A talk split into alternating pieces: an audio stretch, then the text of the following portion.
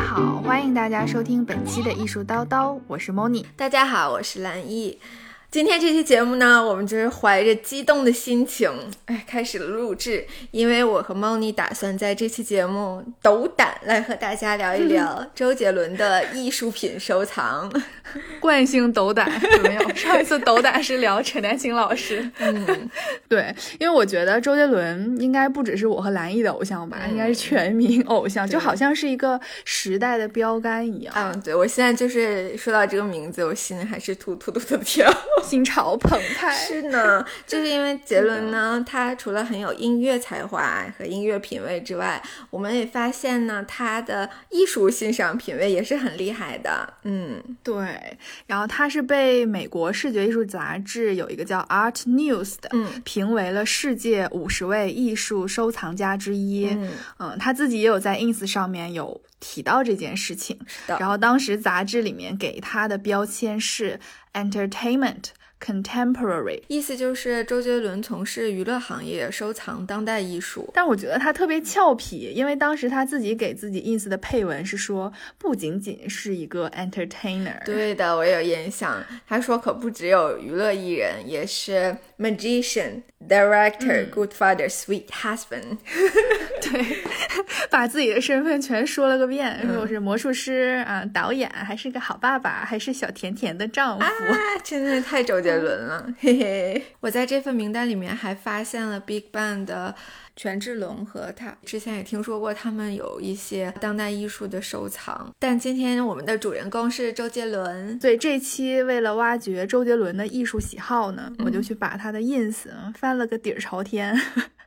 然后截止录制节目这一天，他总共发帖六百八十六张，嗯，其中包含了艺术作品的，或者是提及到了相关艺术收藏的这样的 Po 文，一共有八十五张。那么公开提到了有三十几位艺术家，对，嗯，稍后我们也会挑几个反复出现的艺术家，跟大家一起来聊一聊。是的，哎，你是纯手动统计的吗？对的，纯手动统计，然后一张一张截屏，截了八十几张图，嗯。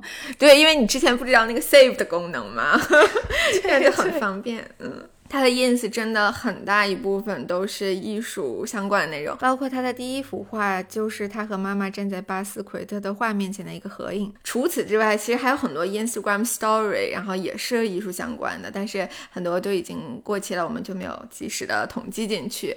然后呢，最近各大拍卖行也开始秋拍了嘛，杰伦也是发了一张今年苏富比上拍的一幅李希特的作品。这个稍后我们还会再继续深入聊一下。嗯，然后我发现我看完了他所有的 ins，基本上就是几大主题。嗯，首先肯定是自己的音乐宣传，嗯然后接下来就是豪车、名表、什么篮球、朋友，当然还有就是那种数不清的狗粮，就经常秀恩爱呀、嗯，当然，除了这些以外，大部分都是艺术品，或者他去逛美术馆的，跟艺术相关的这些 po 文。对，因为杰伦他开社交媒体，大家也知道比较晚嘛，就是二零一七年的时候了。那既然他第一条就是关于艺术的，我觉得他的这个对于艺术的兴趣，可能就是肯定要比一七年还要早，就是由来已久了已经。嗯，他晒出的艺术品，其中一部分是他看展的时候就是自己比较喜欢的一些艺术家，还有一部分是他自己的收藏，就是买下来的画，好有钱啊！然后，然后我我我们做功课的时候看到他有收到那个 Philip Galston，然后我都感觉我尖叫了一下，真的感觉我哎，那我想问一下 Moni，你看周杰伦的 Instagram 有什么特别印象深刻的贴文吗？嗯，我觉得首先第一点就是我发现他经常会在节假日的时候就配一张画，嗯，对，就比如说你去翻他的 ins，你会看到七夕啊、情人节啊、母亲节啊，甚至中秋节啊，他就会配一张图，然后说祝大家什么什么节日快乐，基本上都是用艺术品在说话。然后有时候配图里边呢，肯定就是你知道啊，带上家属啊、queen 什么的，对，就特别有爱经常有有意无意的去艾特老婆，就这样。就觉得这个推文好像也没有什么相关性，为什么要艾特老婆一下呢？哦，要吃个发个狗粮。嗯，然后因为大家都知道杰伦是一个比较孝顺的人嘛，所以杰伦的妈妈也经常会出现在他的 Instagram 里面。而且为什么杰伦就是会喜欢艺术呢？他在《追游记》里面也和那个 JJ 聊天的时候也说，就受到了妈妈的影响，因为杰伦的妈妈她是一个艺术老师。对，所以之后杰伦也开始走上艺术收藏的道路。对我记得有一个 ins 嘛，他跟妈妈的合照，背景是李希特的那个画，然后他的配文是说：“我的妈妈不仅是一个艺术学校的一个美术老师啊，也是我人生的这个。”艺术老师就这样，对对对，就大概这个意思吧。嗯，是的。还有一点，我发现就是，呃，杰伦他的艺术品收藏，他非常注重跟这个艺术家的交流和对话。你会发现，可能哦，一七年的时候他跟这个艺术家合照过，或者是沟通过，然后发现一八年、一九年其实是有持续的关注的。他不是说哦，一时兴起，那我喜欢他的画，而是我发现他有一直去关注，是的，他喜欢的。艺术家，他会和艺术家交朋友啊之类的。对对，是的。嗯，哎，而且他还提到，就是给他做过词的那个黄俊郎阿郎，就是个艺术家，就是画画画的那种。嗯。哦，这样，对我也是看综艺才看到的《只有游记 》。对，嗯，而且能感觉到杰伦他对艺术的理解是越来越深入的。因为一开始的时候，比如说杰伦会发那种画作的时候，会 配文的就比较简单的，比如说竖起一个大拇指啊，然后说这幅画很好看，很赞啊。然后后面就是会越来越多的，一方面是联系到自己的。一些经历，包括嗯，周杰伦的以前的一些歌呀、歌词啊，一些包括 MV 里面的意境啊，这种联系到一起，还有一些就是嗯，自己对这幅画的一些理解，包括里面的什么符号啊，是的，然后就真的可以看出来，就对艺术的这个热爱，对，不断的在递增，嗯。对，然后我还发现一个很大的亮点，就是他非常喜欢把魔术跟画画这两种艺术相结合。是的，他真的太爱魔术了。我就是统计了一下，大概至少有 三家美术馆，他就在美术馆里边编魔术。对对对，一个是那个维也纳的某一家美术馆，还有 LV 的基金会，还有奥赛美术馆，还有蓬皮杜，就在美术馆里。对，是吗？对对对。哦，哎呀，漏了一家。呃，《周游记》里面好像在维也纳的那个美术馆，然后还有在呃蓬皮杜。变的魔术，对，一会儿可以讲到。好的，嗯。所以总结来看的话呢，我们会发现周杰伦比较偏好的一些现代艺术流派，大致有那么四五个。嗯，比如说，嗯，抽象表现主义、嗯，极简主义、波普艺术、德国新表现主义。嗯，因为我们也是通过他 ins 上找来的，嗯，没有瞎讲。然后，所以我们也会，嗯，结合他 ins 上面展现出来的作品来举例。嗯，那么再进一步给大家解读一下这四个艺术流派。我之前还挺好奇，为什么杰伦。会对抽象画情有独钟呢？你知道吗？我也不太知道，我就瞎猜一下啊，就是，就我觉得，首先就是为什么画会变得越来越抽象，就是我们之前也聊过，说其实和现代艺术的开始是类似的原因，因为比如说照相机的发明啊，画家不需要再画的像了，所以更多的转向自我表达。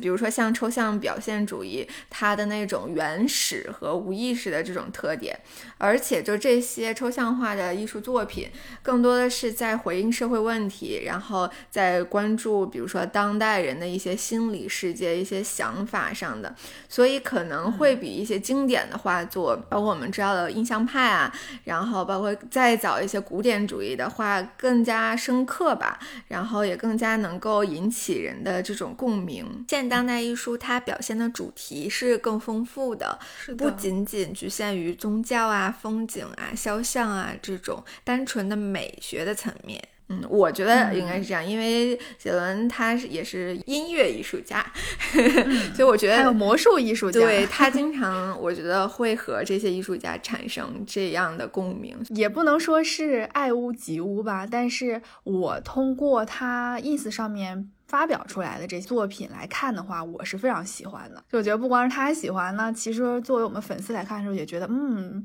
觉得周董非常有品位。我们先聊第一个吧。李希特的那个作品。嗯，我其实对李希特还挺感兴趣的，我觉得咱俩可以跟大家简单的说一说。好呀，好呀。嗯，我之前关注李希特的作品呢，其实跟周杰伦 ins 上发的这几张画风有点不太一样的，因为大家所熟知的是李希特的画有一个很大的特点，他习惯画照片儿，而且还是那种虚焦了的。这应该是他创作技法的一个特点。嗯，是的，因为李希特他是德国人嘛，出生在东德的一个城市叫德累斯顿。嗯，哎，你是不是还去过德累斯顿？对，嗯，还挺美的，给我种草了一下，看了。对，他有一个德累斯顿大师作品的一个美术馆。就收藏了很多什么提香啊、拉斐尔啊那种作品，因为它其实是在战争之后重建的一个城市，在战争之前是一个非常有艺术气息的一个地方。嗯，对。然后呢，李希特就是因为战争逃往了西德，去了一所特别知名的艺术学校，叫杜塞尔多夫艺术学院。对。然后在那里接受了很多新的。绘画技法的影响，然后也遇到了像博伊斯这种老师。对，因为其实东德那个时候是比较受苏联的影响，那绘画风格大部分都是写实为主的。后来他到了西德，尤其到了杜塞尔多夫之后呢，他的绘画风格就稍微有点转变了，慢慢的走向了抽象。那他本来画照片儿，其实画的特别像，而且是很写实的。后来因为他在技法上想寻求突破，他就在画完了那个画之后呢，用刷子去刷那个画布，对，叫刮板或刮水刷。这样一刷完之后，就造成了那种虚焦的那种效果，就是因为刮完了之后，它那个轮廓就会模糊掉了。对，然后他开创的这个技法叫刮除，刮除法。对，我记得英文好像叫 squeegee，是这样说。嗯嗯，说这个画法也革新了绘画的一些发展。然后佳士得之前有一篇文章就说，他的这样的创作方式增加了更多阐释的可能性，也是艺术史上一个比较重要的转折点，就脱离了笔刷的桎梏，翻开了抽象艺术的新一页。嗯，是的，嗯，其实如果大家更想了解李希特的话呢，推荐大家去看一部电影，叫做《无主之作》。在这部电影里面呢，会看到他是如何运用这个技法的。嗯，对，我记得这个电影特别长，有三个多小时。对，但是就只要你点开，你肯定立刻就会被吸引，甚至你看到后来就觉得，嗯，看不够，好好看。是的，是的，嗯嗯，那我们会把这个电影的名字放到 show notes 里面，如果有兴趣的朋友可以找来看一看。嗯，有点像是李希特的这种个人传记的这种传记型，对对对，哎，是的。然后我还。还记得在西岸美术馆蓬皮杜的那个展览《时间的形态》里边也有李希特的作品，也是这种虚焦的风格。所以大家如果有机会去看展的话呢，也可以关注一下下那幅作品。嗯，哎，我们要不要在评论里面抽一位送西岸美术馆的门票啊？好啊，好啊，可以，可以。那我们聊回周杰伦的收藏，他在《不爱我就拉倒》这部 MV 里面晒出了一幅李希特的画，已经是一九九三年的作品了。然后其实是艺术家相对比较晚期的一幅作品，但是也非常的抽象。但是我还蛮喜欢，挺好看的，不知道是不是他买下来的收藏，不知道。反正他在 ins 上面很早就 PO 过了，一开始是在 Art Basel 上面偶遇了这幅画，然后真的跟这个画合照。那后来在不爱我就拉倒这个 MV 里，一开头就给了这张照，这就一开头就给了这幅画一张很大的特写。嗯，那么大家可以猜一猜看，也可以去 MV 里找来看一看那幅画。嗯，我有整理一下，就是杰伦说这件是我的 collection 的一些艺术家，嗯，就比较明确的说了，其中就有 Frank Stella，然后除了 Frank Stella，Philip Goston、Mark Bradford。那周杰伦收藏的这幅呃 Frank Stella 的作品是绿色主题的，然后还出现在了不爱我就拉倒的那个 MV 里面。是的，是的，他的这首歌的 MV 里面真的好几幅抽象画，嗯，说的我好想再去看一遍《不爱我就。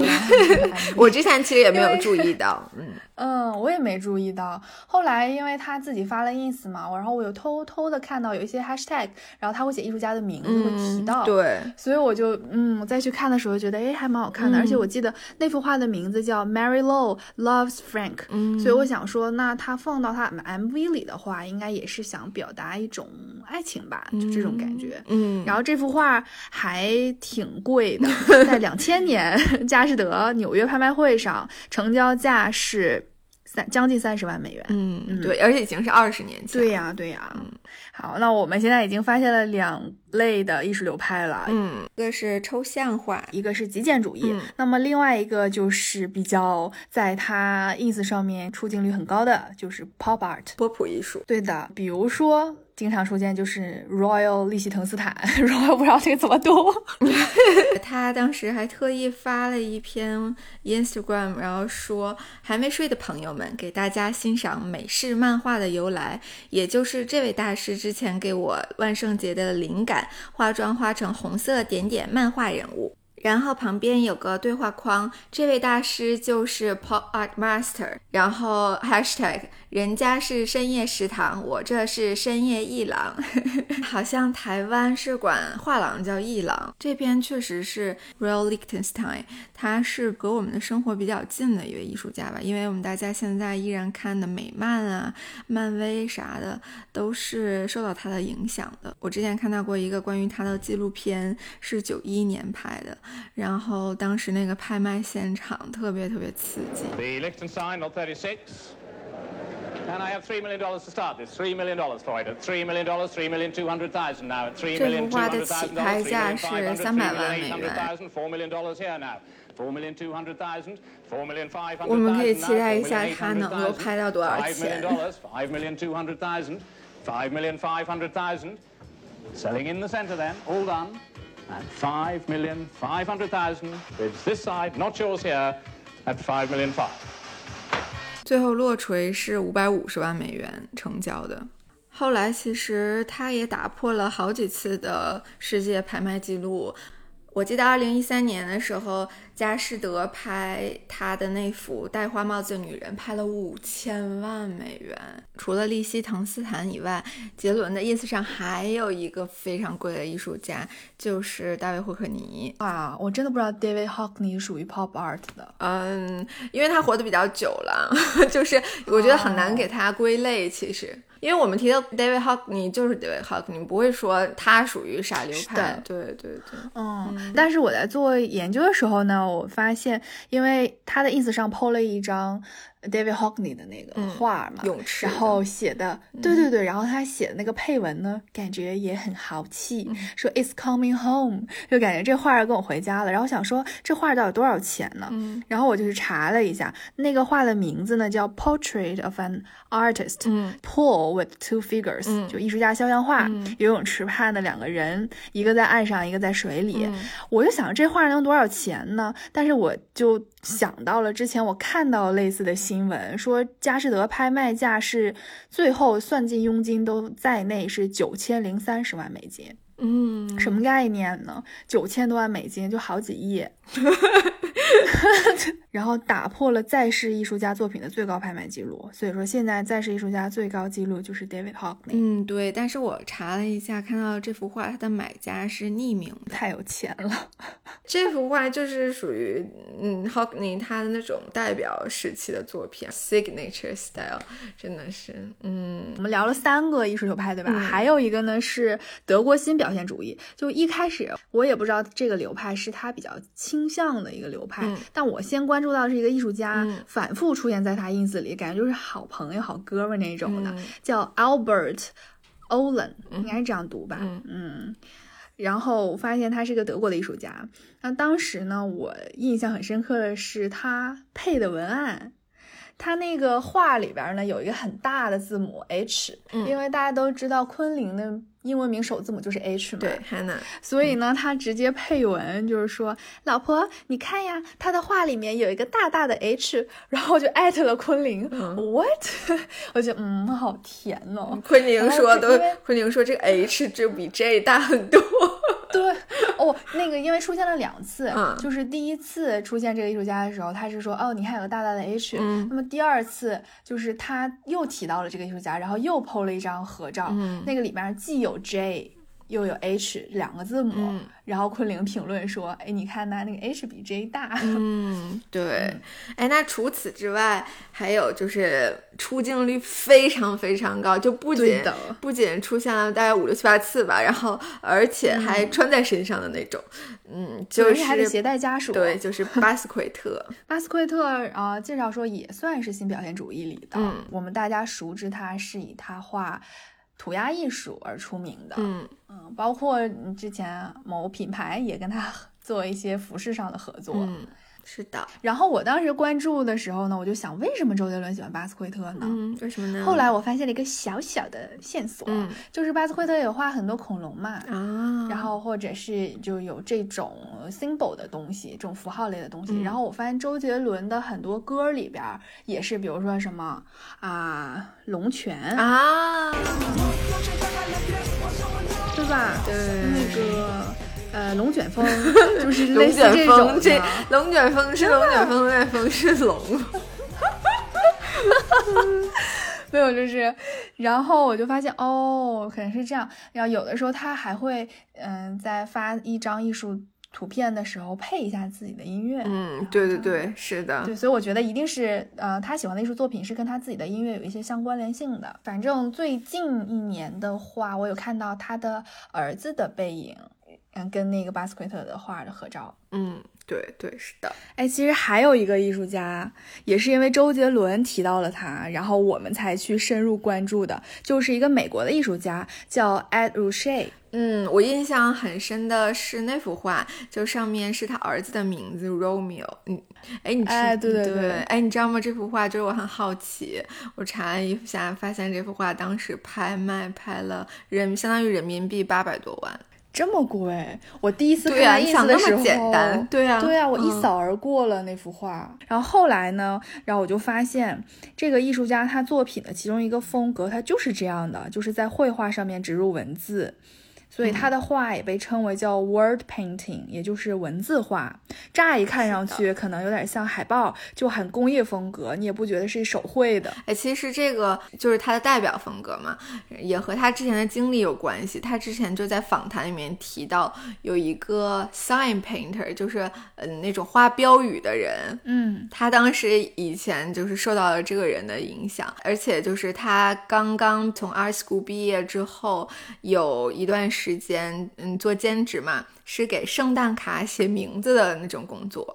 然后呢，他就是一年工作一两个月，然后剩下的时间就在工作室画画。他说：“嗯，这工资就是够我花了。可以可以，而且听说，连美国前总统奥巴马也用他的作品来装饰白宫的居所。哎，这个我之前还真的不知道，而且就是嗯。在周杰伦的 ins 上面提及这位艺术家之前，我也不是很了解他，所以我真的是嗯。感谢杰伦，偶像的力量是，督促我学习。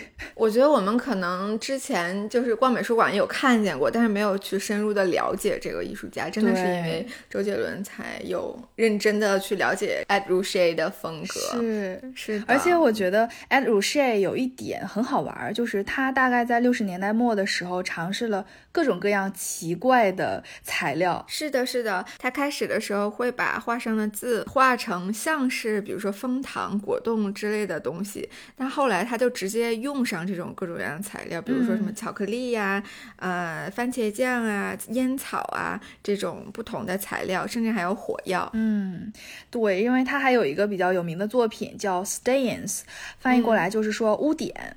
那在那个作品呢，我记得就是它表面看上去挺正常的，就是一个装帧很考究的一个档案盒。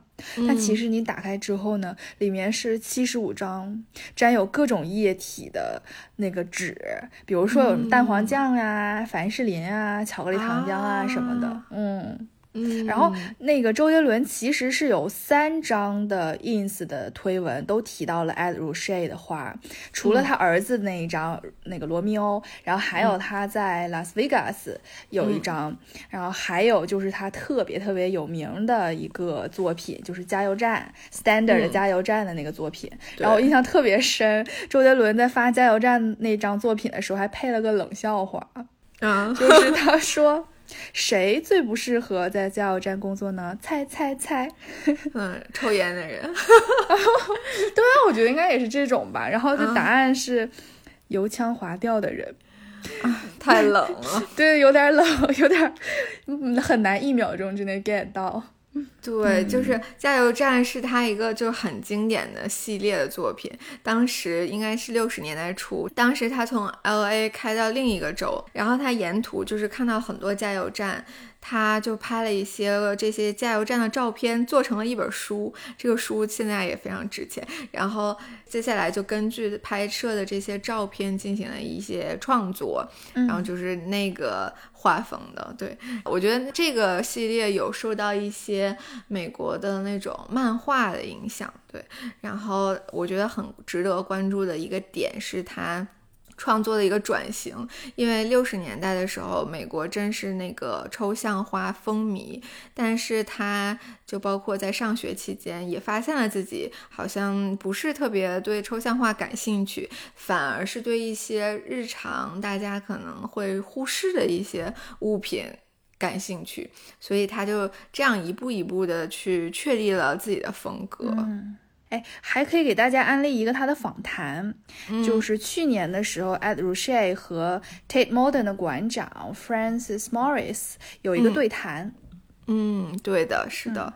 这个对谈特别有意思，就不像很多 艺术家对谈可能比较严肃一点，这个对谈就好像一个脱口秀一样。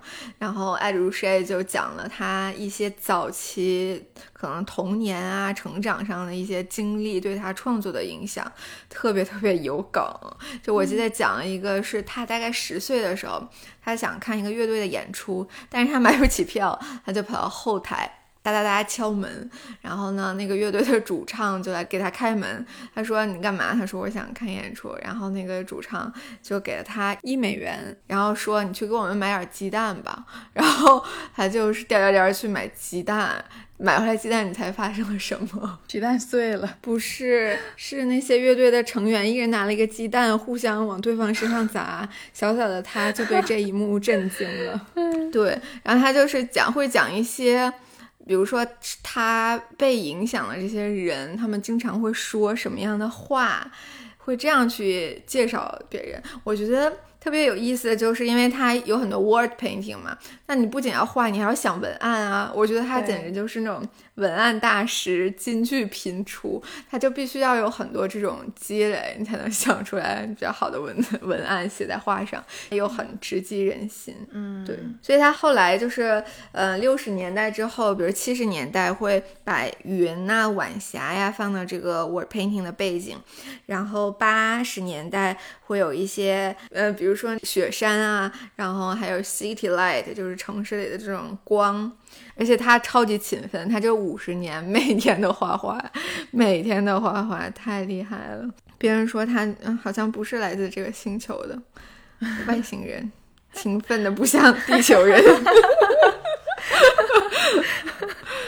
嗯，太逗了。还有一点就是，艾如 e 他也非常的。欣赏音乐就觉得音乐是很重要的，对他来说，他会觉得说音乐和艺术是两个互相激发灵感、互相 inspired。他说有一些音乐也会给他带来创作的灵感，我觉得可能艺术也会给杰伦带来一些音乐上创作的灵感。嗯，那莫妮，你给大家总结一下，就是你有发现？这些流派之间有什么关联吗？嗯，我觉得一个最简单的关联吧，就是时间上的一个一脉相承。比如说最开始是抽象表现主义，那它抽象表现主义呢是发展于二十世纪四十年代中期，在纽约兴起，那蓬勃于二十世纪五十年代。对的，对的。然后它绘画风格可能就是比较大胆呀，然后尖锐啊，尺幅可能大一点，色彩强烈一点啊。像我们其实比较知道的代表人物是 Jackson。Pollock，对，就波洛克是最典型的抽象表现主义的代表人。是的，还有 Mark Rothko 也是的，嗯嗯，那么这是四十年代、五十年代左右的，嗯，我们再往下看，说 Pop Art，嗯，它主要是源于一种商业美术形式的这样的艺术风格。我们比较熟知的，哎，对的，比较熟知就是嗯 Andy Warhol，、还有你刚才说的利希滕斯坦，他其实是。二十世纪五十年代萌发于最开始是英国的，后来五十年代中期嗯鼎盛于美国，最后是在纽约，呃，完全发展起来的。嗯，那么极简主义呢？其实它源于大概六十年代就开始有点推翻前面表现主义和波普艺术的这种风格。嗯他的理念就是要降低艺术家自身的这种情感表现，就单纯逻辑简单的这样的去发展。对我们可能会觉得说极简主义的作品很简单，但其实做到完美其实也是有难度的，它非常的挑战观众感官的这种体验。但是如果你能够和作品去相处几分钟的时间，也许就会有所感受。甚至有一位极简主义的艺术家 Joe，他是学心理学背景的，然后他的作品被收藏在 MoMA。嗯，那么这是六七十年代，那接下来到了德国新表现主义呢，其实就是七十年代末八十年代初，最开始从德国开始的一个流派。嗯，对，所以简单来说，就是时间线上面他们有一一定的这样的，关联性，对的那么就是一脉相承，但是又不断的去推翻和发展。对的，因为德国新表现主义呢，我们可以看到它又叫了表现主义，其实有一种对本世纪初我们最开始聊到那个抽象表现主义的一种回归的一种倾向。哎，对，有一种感觉，其实可能画法不太相同的，嗯。嗯，对。然后呢，除了这些流派之外，其实杰伦对于嗯街头艺术、涂鸦啊、包括我们说的潮流艺术 cos 这些也都非 常感兴趣对对啊。cos 就是每一条 必赞，周杰伦的 post 每一条对也可能就是重要藏家都是有搞好关系这。没有没有，嗯，因为我们都知道杰伦喜欢粉色嘛，而且他就比如说收藏画的时候也会偏向粉色的画。他之前在 ins 上面就分享过说。嗯，买了一张 ID Martinez 的画，而且他专门选了那幅画，就是因为它是粉色的。哎，莫妮，那你了解 ID Martinez 吗？他在去年的时候，在上海的余德耀美术馆还推出过他的个展，是他在中国大陆的首次个展，叫做 Open Fist，嗯，叫游宴。嗯，如果大家对这个艺术家感兴趣的话，也可以去找来美术馆的公众号看看之前的展览推送。那么也可以去周杰伦的 ins 上面看一看他 PO 的所有关于 A.D. Martinez 的话。好的，那我们就是对于他收藏的艺术家，我们就先聊到这里。嗯，然后其实呢，我们发现周杰伦也经常去逛美术馆的，他在对 ins 里晒出的就已经非常多非常多了。比如说我们刚才提到的维也纳的一些美术馆呀，然后 LV 基金会啊，巴黎的奥赛美术馆、蓬皮杜美术馆呀，嗯，等等等等。对，那其实他在国内。也有经常出没一些各大美术馆，不知道大家有没有发现？有 对，很巧的是，去年十一月份的时候左右吧，我和周杰伦竟然在同一天去了上海一仓美术馆，但是，完美错过。嗯，嗯，因为那天我也是就是无意当中就翻他的 ins，然后我就看他的 ins story，然后里边就是，诶，这不是也在一仓美术馆吗？当时展的是 Bob Dylan。然后他当时啊放了一幅画，就是顶层的一个呃 Bob Dylan 的画。然后我一看时间是上午吧，上午十点多，我当时下午去的，我觉得哎呀，完美错过了自己的偶像。嗯，然后他好像还去过上海的其他美术馆，有一个是龙美术馆，因为他公开发了 ins 嘛，这个就知道了，是龙美术馆 Mark Bradford 的展览。对，哎呀，他的那条文案是很有意思。他说，原本要去拍广告的路上，突然 hashtag 说走就走，就 Q 下他哥，出发到龙美术馆参观 Mark Bradford 的展，然后看完之后更加有动力工作了。看是不是感觉好像要加油挣钱，然后再去买 Mark 画，然后还没完呢，hashtag 哥就是需要艺术的熏陶。对对对，啊，有时候真的觉得周杰伦就像小男孩一样，就一直 永葆男孩心。是的，然后呢，他还有一幅就是介绍自己收藏的 Mark Bradford 的画。然后他说，画看久了就会有不同的发现，比如说好像后面这是有一个心形哦。嗯，对的，就是除了美术馆之外，作为藏家，他还经常就是拜访艺术家的工作室，去了解他们的创作，还有画廊啊。我发现他是 Houseworth 的大客户。真的吗？真的吗？对他去很多 Houseworth 的展，对对对，啊对对，那个当时他去了 Houseworth，然后 Hashtag 一个艺术家叫 Every Singer，然后当时配乐是他很久以前一张专辑的歌曲叫《止战之殇》。哦，我好喜欢。他就说我看到这个作品就觉得说，哎，好像跟我这个音乐蛮配的，就是这样。嗯，是的。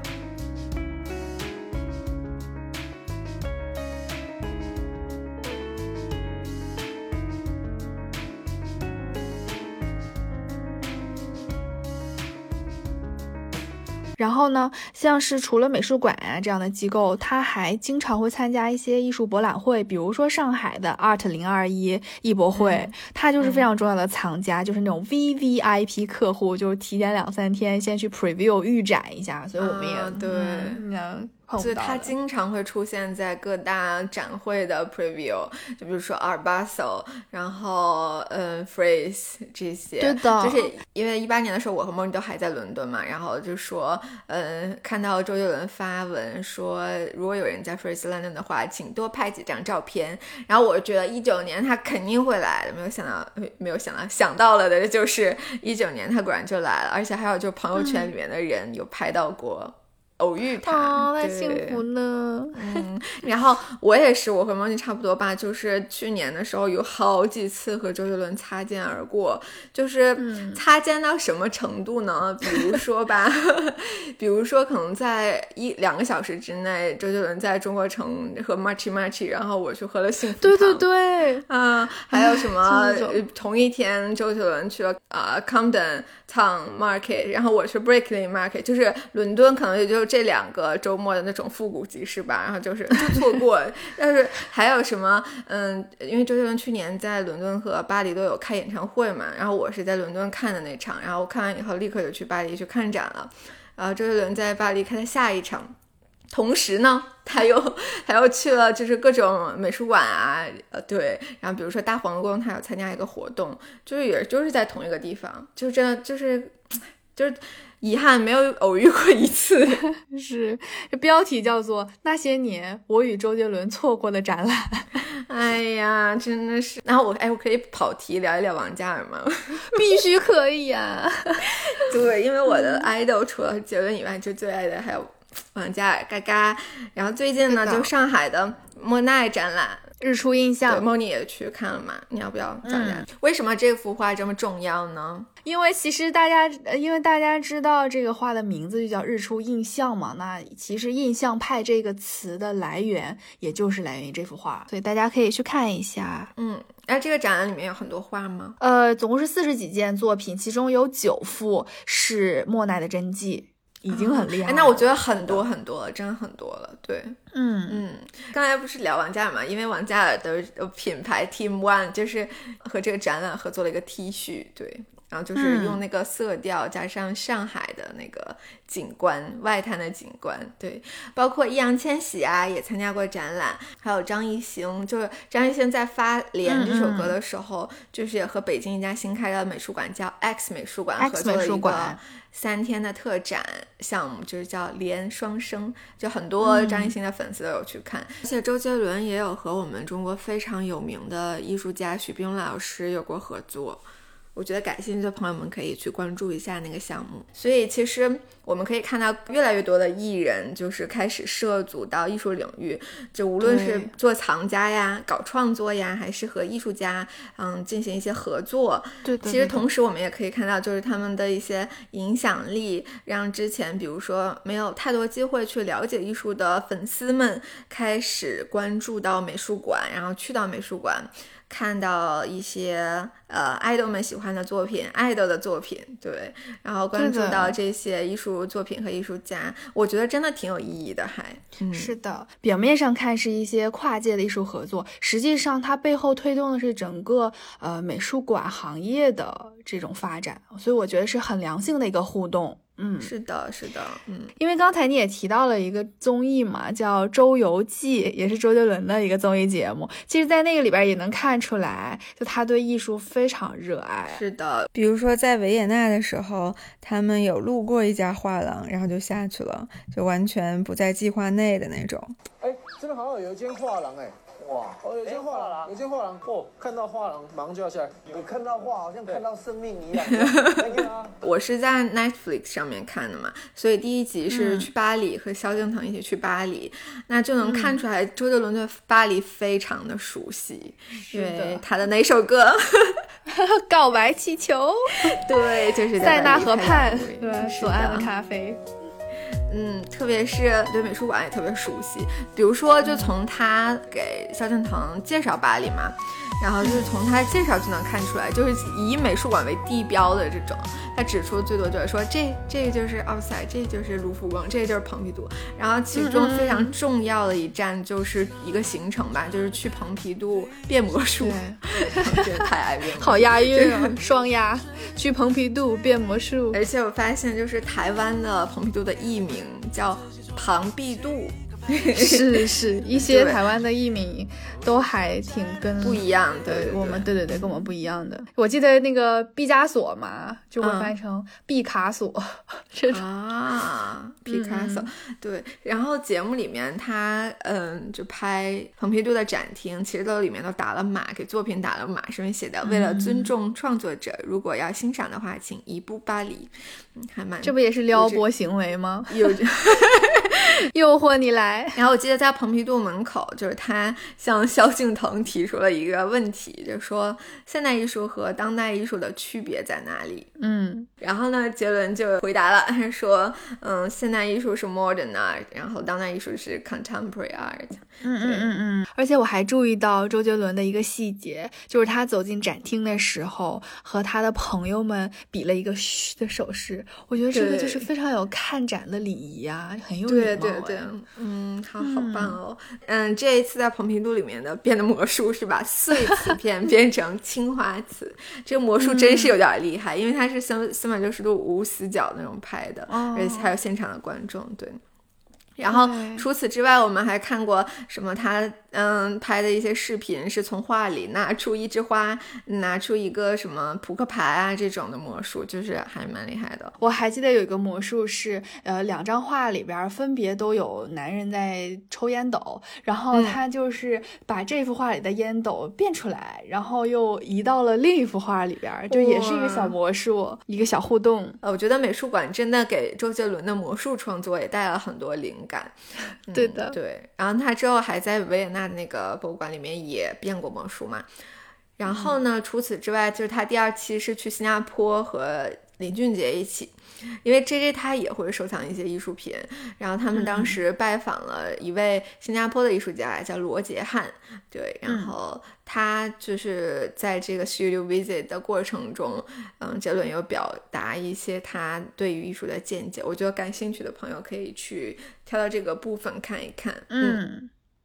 对的，然后那么再说另外一个话题吧，就是我们之前也说他的艺术收藏呢和他的音乐相关性非常大，说喜欢巴斯奎特就是因为嗯跟自己的歌有关，包括呃有一个在 Houseworth 画廊里面的一幅画，他也配上了自己的音乐《止战之殇》，对吧？那么这些我觉得是比较之前几张专辑的了。那近两年的专辑当中呢，我才发现原来还是有一些小秘密、小线。所在的，比如说有一有几个 MV 里面的一些画面，也是制定了一些艺术大师的作品，我们之前都没有太注意到。比如说《床边故事》里面有那个呐喊呐，永恒的记忆的永恒，就达利的那张画。对对对，还有时钟，对对对，然后还有维纳斯诞生这些经典名作的。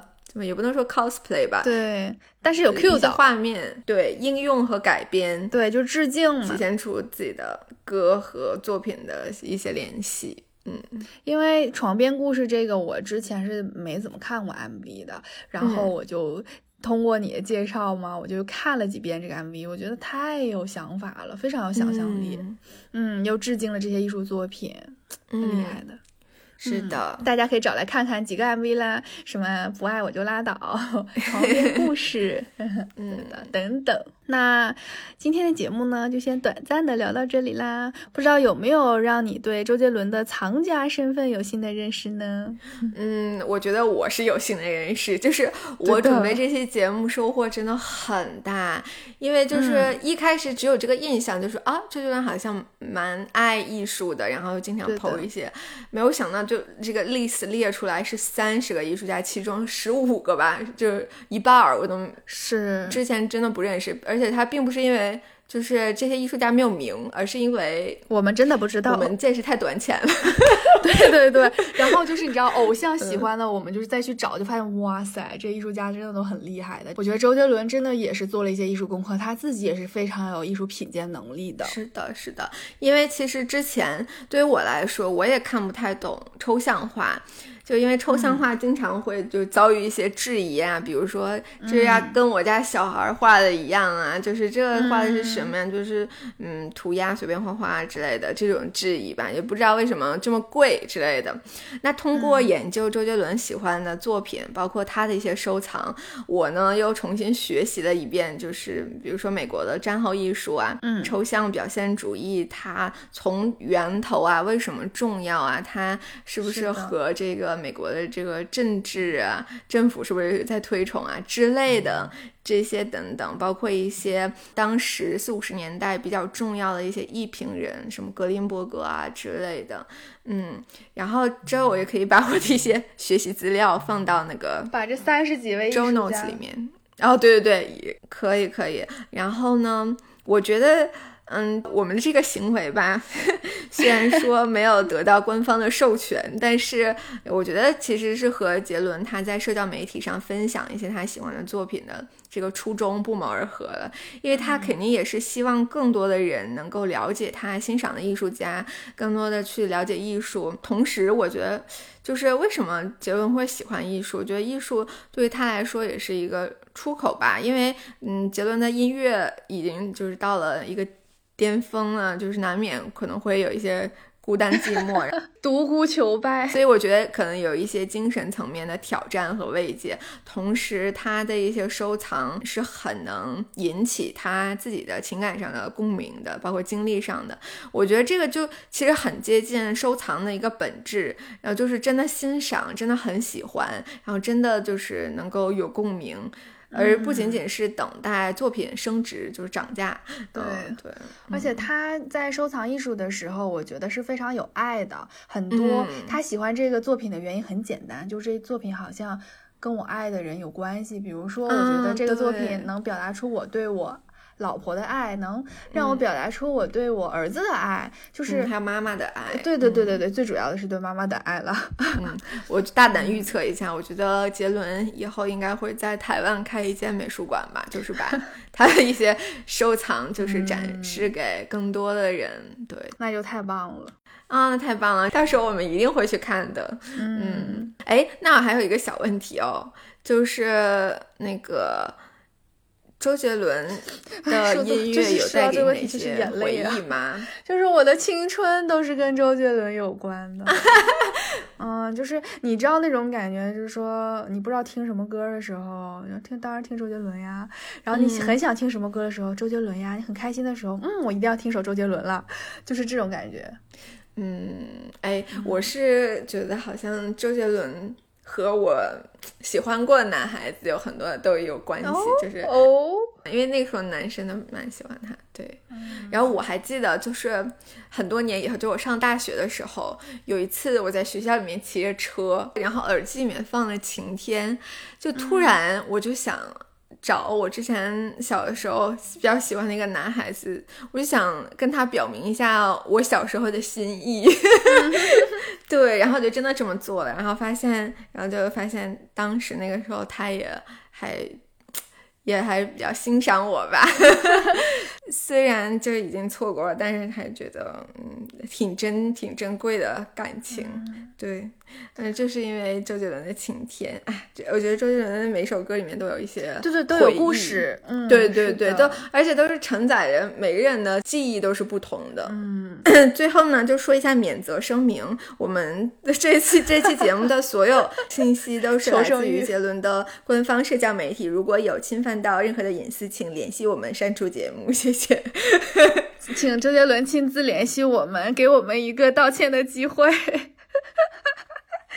那本期有一个小小的互动福利，呃，邀请大家在小宇宙评论区留言，写下你的周杰伦专属回忆。哎，我们可以加上那个微博也算吧，这样我们在小宇宙和微博里面挑一位，因为比较贵。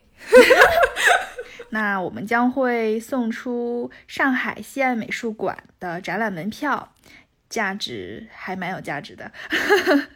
嗯，对 对，两个展览都可以看的那种。